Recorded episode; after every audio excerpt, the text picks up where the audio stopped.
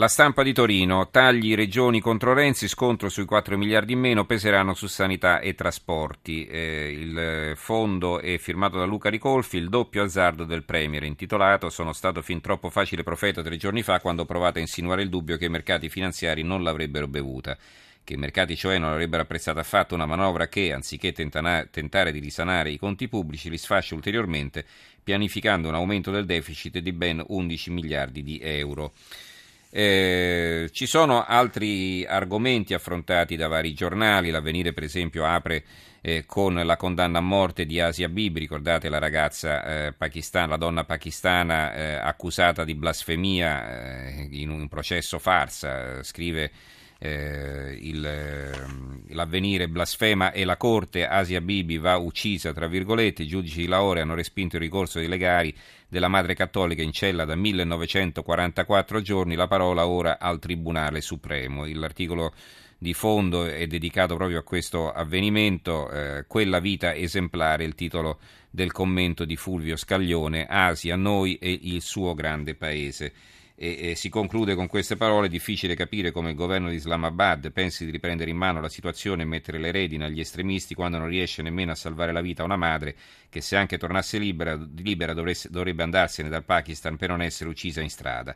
Ancora più difficile pensare di stare tranquilli se appena pensiamo al Pakistan che, che, il Pakistan possiede la bomba atomica e che il suo arsenale nucleare di questo passo potrebbe finire nelle mani degli stessi che oggi usano la legge sulla blasfemia come una clava contro la libertà di culto e anche contro la libertà stessa. C'è tutto questo dietro il caso Asia Bibi, una vita diventata appunto esemplare, sia per chi vuole spegnerla, sia per chi vuole salvarla.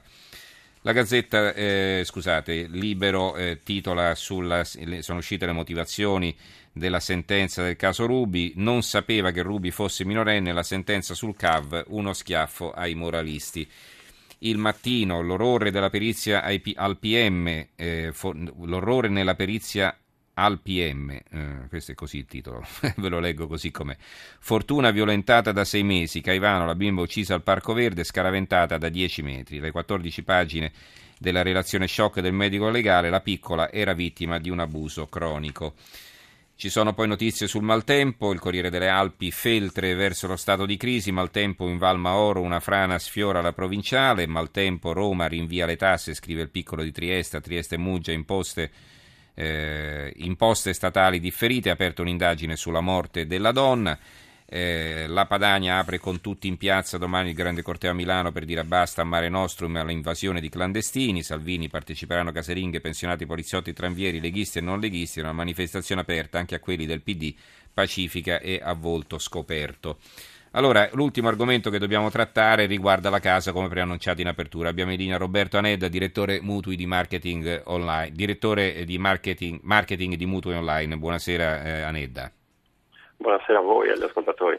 Allora, abbiamo fatto un po' tardi, Anedda, però ecco, era importante anche affrontare questo argomento. Sembra, almeno a giudicare eh, dalle rilevazioni dell'Istat, che il mercato immobiliare stia segnando una fase di controtendenza. Eh, nella prima parte del 2014, nei primi sei mesi, si registra un più 1,3% di compravendite e un più 5% dei mutui. Allora, che cosa vuol dire questo? Che, che, valutazione lei dà di questi dati? Ah, sicuramente il mercato sta finalmente reagendo dopo anni di cali, perché non dimentichiamoci che l'immobiliare è in calo eh, in termini di compravendite fin dal 2008, quindi dopo oltre 5 anni di cali continui collegati anche alle diverse crisi finanziarie ed economiche che abbiamo attraversato in quest'ultimo periodo, eh, il mercato ricomincia a eh, dare dei piccoli segnali di ripresa. Ovviamente abbiamo visto anche le, l'andamento dei mercati di questi giorni, le tante incertezze che ancora ci sono sia a livello nazionale che internazionale, politiche economiche, quindi il clima non è ancora dei più favorevoli per una ripresa a pieno regime. Però, Ma secondo lei da che cosa dipende questo? Perché insomma continuiamo a parlare della crisi, del fatto che gli italiani non hanno soldi eppure si ricominciano a comprare le case, ma sarà che c'è qualcuno che le svende perché ha bisogno di realizzare in fretta e quindi c'è qualcun altro che magari ne approfitta o effettivamente è ritornata una capacità di spesa, una certa tranquillità per poter investire sul mattone secondo lei? un po' entrambe le cose, sicuramente è tornata anche una maggiore tranquillità rispetto eh, anche alla, alla, crisi degli anni scorsi e dato che anno dopo anno anche i prezzi degli immobili, al di là delle compravendite, vendite eh, sono calati, certamente i prezzi di molti immobili sono più accessibili rispetto a prima. A ciò contribuisce, e lo ricordavate voi anche eh, nella citazione iniziale, l'incremento dei mutui perché anche i tassi dei mutui via via in questi ultimi anni sono scesi, siamo addirittura ai minimi storici per i tassi fissi, con tassi addirittura sotto il 4%, ad esempio. Questo ha risvegliato notevole interesse eh, in molte famiglie che insomma, le un po' convinte a rompere gli indugi per la, l'eventuale acquisto di un immobile che appunto rispetto a pochi anni fa si presenta sicuramente un'operazione più conveniente. Ci vorrà del tempo, ma sicuramente un primo segnale positivo di ripresa. Ma questo che significa anche che diciamo, è ritornato l'amore degli italiani per il vecchio bene rifugio, insomma, per la casa. Ricordiamo che gli italiani sono in testa alla classifica per, la percentuale di proprietari di prima casa e, e quindi il fatto che continuino a comprare casa adesso non è neanche chiaro perché non è stato ben eh, specificato dall'Istat, non è chiaro chi sta comprando la prima casa, chi accende un mutuo per comprare la, la prima casa e chi invece è, è, tra questo 5% di aumento in, in, realtà sta comprando una seconda casa, quindi non so, una casa al mare, una casa per i figli, una casa... Eh? Sì, per quanto riguarda i mutui il 5% è legato in massima parte alla prima casa, che mm-hmm. rappresenta comunque il grosso degli acquisti, tutto il resto, mutui ristrutturazione o per seconde case sono comunque una percentuale eh, molto contenuta. E sicuramente quindi proprio approfittando dei mutui e delle case meno costose, una parte delle famiglie comincia a riscoprire quello che lei giustamente definiva come il vecchio amore degli italiani. Non dimentichiamo tra l'altro che in una situazione in cui anche la BCE ha abbassato il costo del denaro ormai quasi a zero, anche il rendimento del denaro per chi lo volesse investire in altra maniera tende mm-hmm. allo zero o comunque a percentuali molto contenute. Poi Quindi succede che quando la borsa va male ci si ributta sulla casa e viceversa, no? Eh sì, Quindi, eh, anche eh... questo è uno degli elementi, è un bene rifugio anch'esso. Mm-hmm. E va bene, allora grazie a Roberto Aneda, direttore marketing di Mutuo Online, grazie e buonanotte anche a lei. Grazie a voi, buonanotte. Buonanotte. Prima di concludere vi do lettura di un corsivo firmato da Marcello Veneziani di un'altra notizia invece che troviamo sulla Gazzetta del Mezzogiorno corsivo di veneziani eh, che appare in taglio basso sul giornale intitolato La guerra italo-italiana eh, su rotaia, Italo maiuscola si riferisce a Italo, il, eh, il concorrente delle ferrovie dello Stato. Eh, eh, scrive Veneziani, avete mai provato a viaggiare nelle ore di punta su un treno locale, a volte spiritosamente definito regionale veloce che collega una grande o media città con la provincia? Se non l'avete fatto, non provateci. È un viaggio in India con la gente che trabocca dai finestrini o un viaggio nel tempo che specie una specie di tradotta bellica, vagone piombato o trasporto bestie.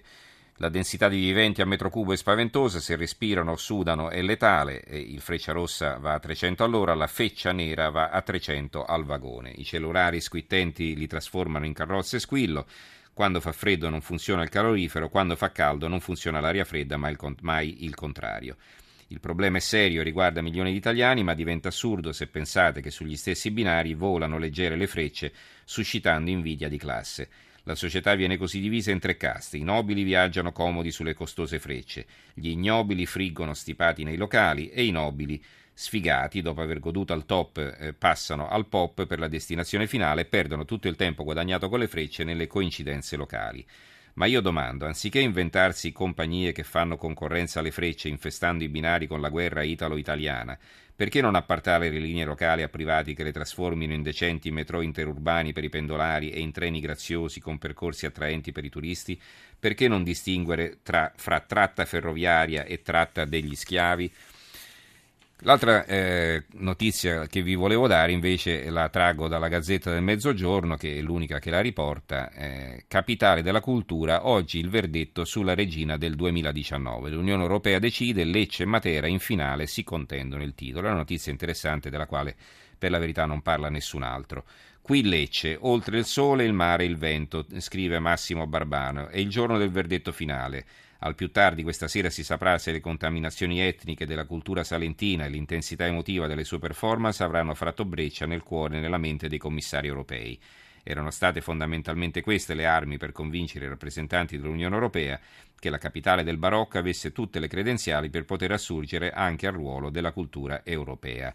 A fianco, naturalmente, eh, equidistante la Gazzetta del Mezzogiorno, ci mancherebbe altro, a fianco c'è un articolo a favore di Matera, qui Matera, un grande futuro dietro le spalle, eh, il, l'articolo firmato da Emilio Riva. L'attesa, scrive Oliva, ricorda molto quella del 2 luglio, il giorno della festa della Bruna, la patrona della città portata in processione su un carro di cartapesta che viene assaltato dalla folla come vuole la tradizione. Matera è pronta a esplodere di gioia in attesa del verdetto che designerà la capitale europea della cultura tra sei città candidate. È proprio come il giorno della festa, il clima della vigilia è quello di una calma apparente ma carica di energia e domani sera eh, daremo il risultato e magari chiameremo eh, la città vincitrice.